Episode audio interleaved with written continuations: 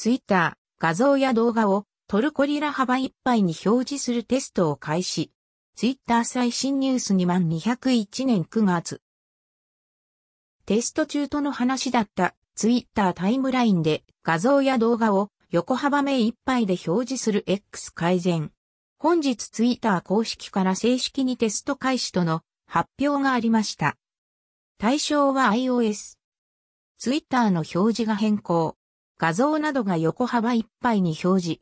デザインレイアウト変更。もしかしたら横幅目いっぱいって何のこと？と思う人もいるかもしれないですが、ツイッターのトルコリラでは各ツイートの左上にプロフィールアイコンが表示されており、その下の箇所は大きなスペースとなっています。画像などはプロフアイコン分小さく表示されているといった感じです。これが今回のテストによりタイムラインの横100%で表示され、より大きく見やすくなるという話です。動画やアート性ある写真やイラストなどなど、その世界観により没入しやすくなりそうで楽しみです。追記。表示変更の反映確認取れたのでアイキャッチ、差し替えました。トルコリラ上では画像や動画だけではなく、記事シェア時のツイッターカードも全幅表示でした。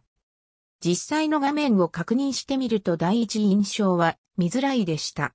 横幅目いっぱいの表示が見づらいというよりは、ツイッターらしくないというか、他の SNS と混同してしまうというか、超個人的なところだと、インスタのホームフィードをスクロールするのが大嫌いです。